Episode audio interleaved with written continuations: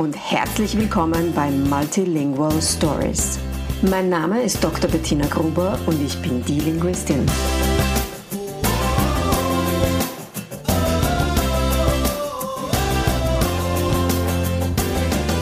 Ich unterstütze voller Begeisterung mehrsprachige Familien mit Herz und Verstand auf ihrem individuellen Weg, damit ihre Kinder alle Familiensprachen erfolgreich und mit Leichtigkeit lernen können. In meinem Podcast bekommst du sehr persönliche Geschichten von Mehrsprachigkeit aus der ganzen Welt zu hören.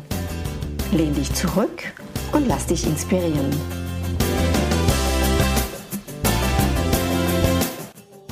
Hallo und herzlich willkommen zur heutigen Folge von Multilingual Stories.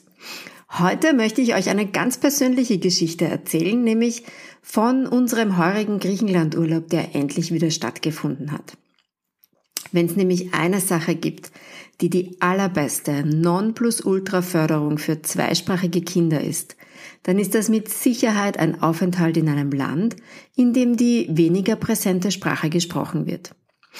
Ich durfte das diesen Sommer wieder mal mit eigenen Augen sehen und, noch viel wichtiger, mit eigenen Augen hören.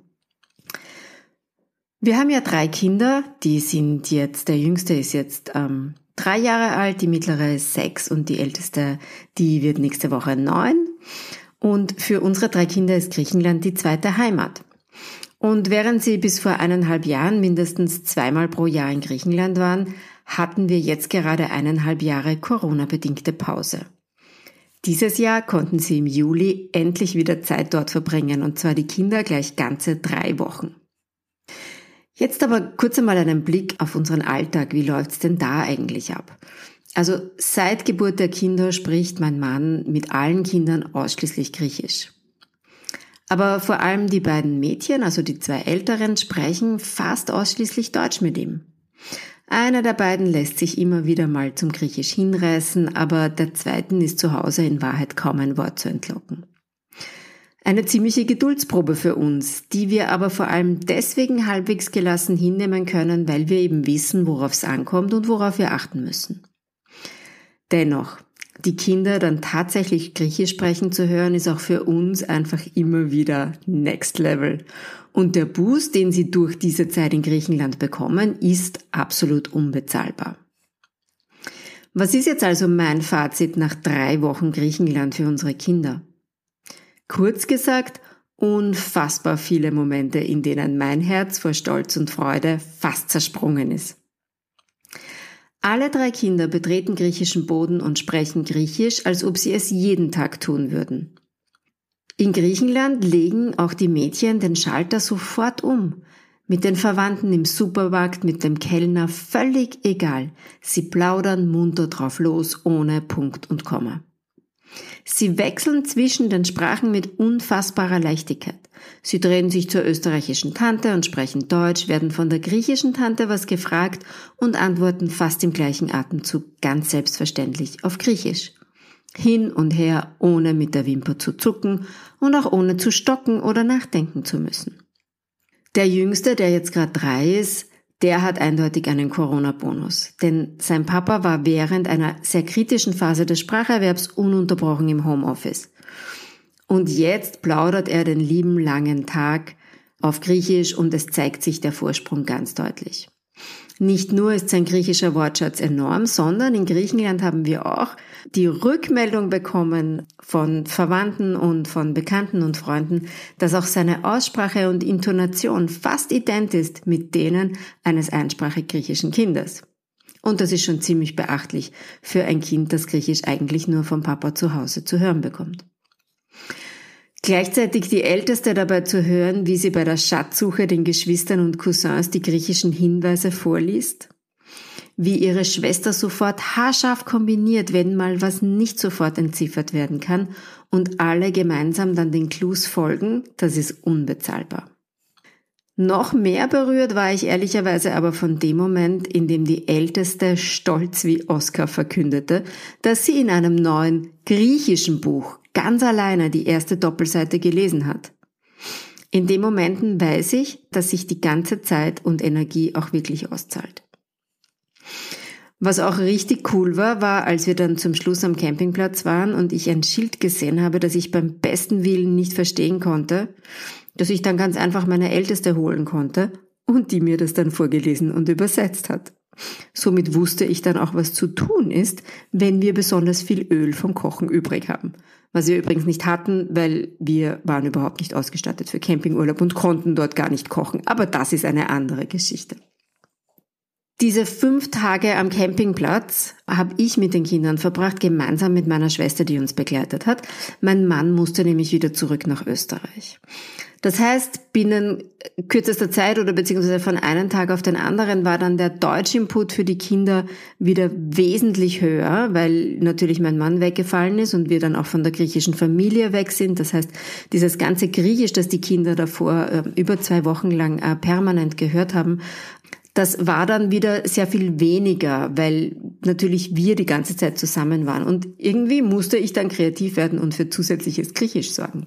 Ich dachte, am Campingplatz wird das ganz einfach werden, da werden viele Kinder herumlaufen und die werden sich da anschließen und das wird schon passen. Aber als wir dort ankamen, gab es dann mal die erste Ernüchterung.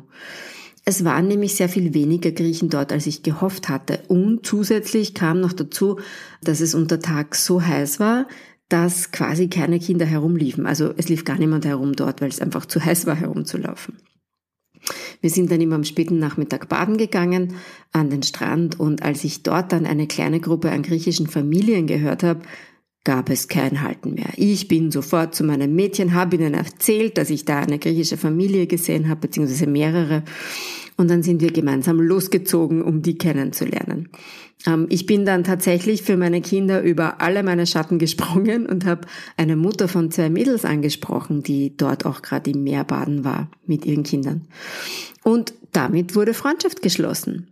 Die nächsten Tage haben die vier Mädchen dann ab dem späten Nachmittag gemeinsam im Meer verbracht, am Strand und dann später auch noch am Campingplatz gespielt.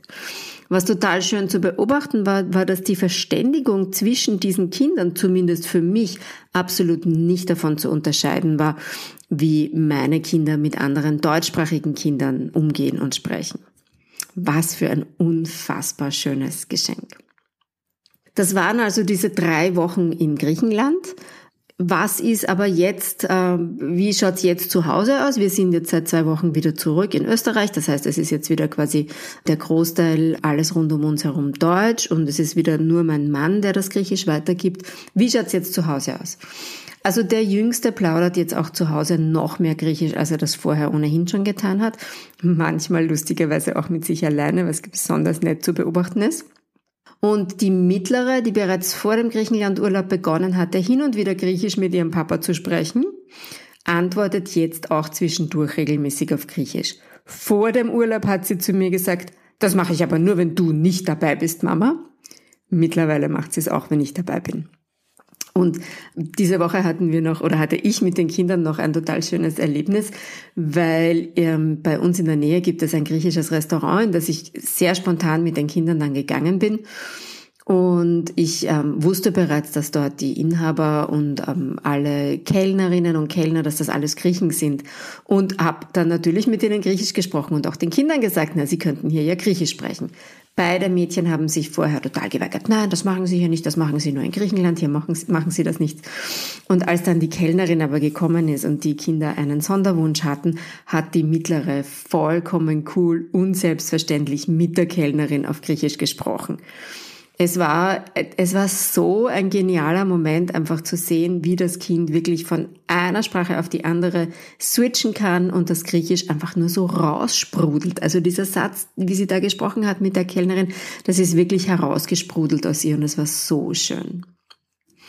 Was kannst du dir jetzt für dich und für deine zweisprachigen Kinder oder dein zweisprachiges Kind mitnehmen? Ganz, ganz, ganz klar, dranbleiben zahlt sich aus. Also auch wenn dein Kind dir nicht in deiner Sprache antwortet, es zahlt sich aus, dabei zu bleiben. Und nur wenn du dabei bleibst, gibt es auch die Chance, dass die Sprache auch aus dem Mund deines Kindes rauskommt.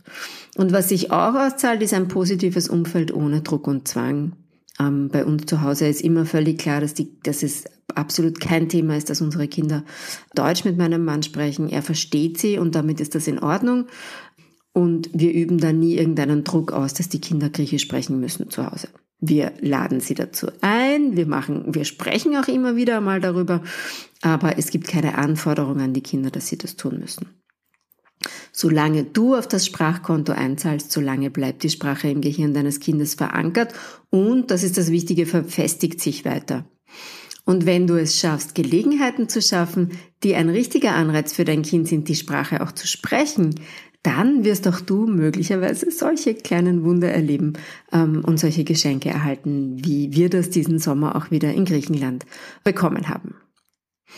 Wenn du generell gerne Tipps hättest für euer mehrsprachiges Familienleben, dann kannst du dir jetzt auch meine zwölf kostenlosen Tipps für mehrsprachige Familien herunterladen. Die gibt's bei mir auf der Webseite. Du findest den Link dazu selbstverständlich in den Show Notes. Und dann kannst du mit diesen zwölf Tipps dir auch schon einmal einige neue Ideen holen, wie du dein zweisprachiges Kind am besten fördern kannst. Vielen Dank, dass du heute dabei warst, dass du zugehört hast. Ich wünsche dir noch einen wunderschönen Tag, Abend, ein schönes Wochenende, wann auch immer du diese Folge gerade gehört hast und freue mich darauf, wenn du das nächste Mal wieder dabei bist. Wenn es dir heute gefallen hat, dann bitte sei doch so lieb und hinterlass mir einen Kommentar oder eine Bewertung und empfehle meinen Podcast weiter, damit möglichst viele Menschen von diesem Wissen und den Geschichten profitieren können. Vielen lieben Dank und bis zum nächsten Mal.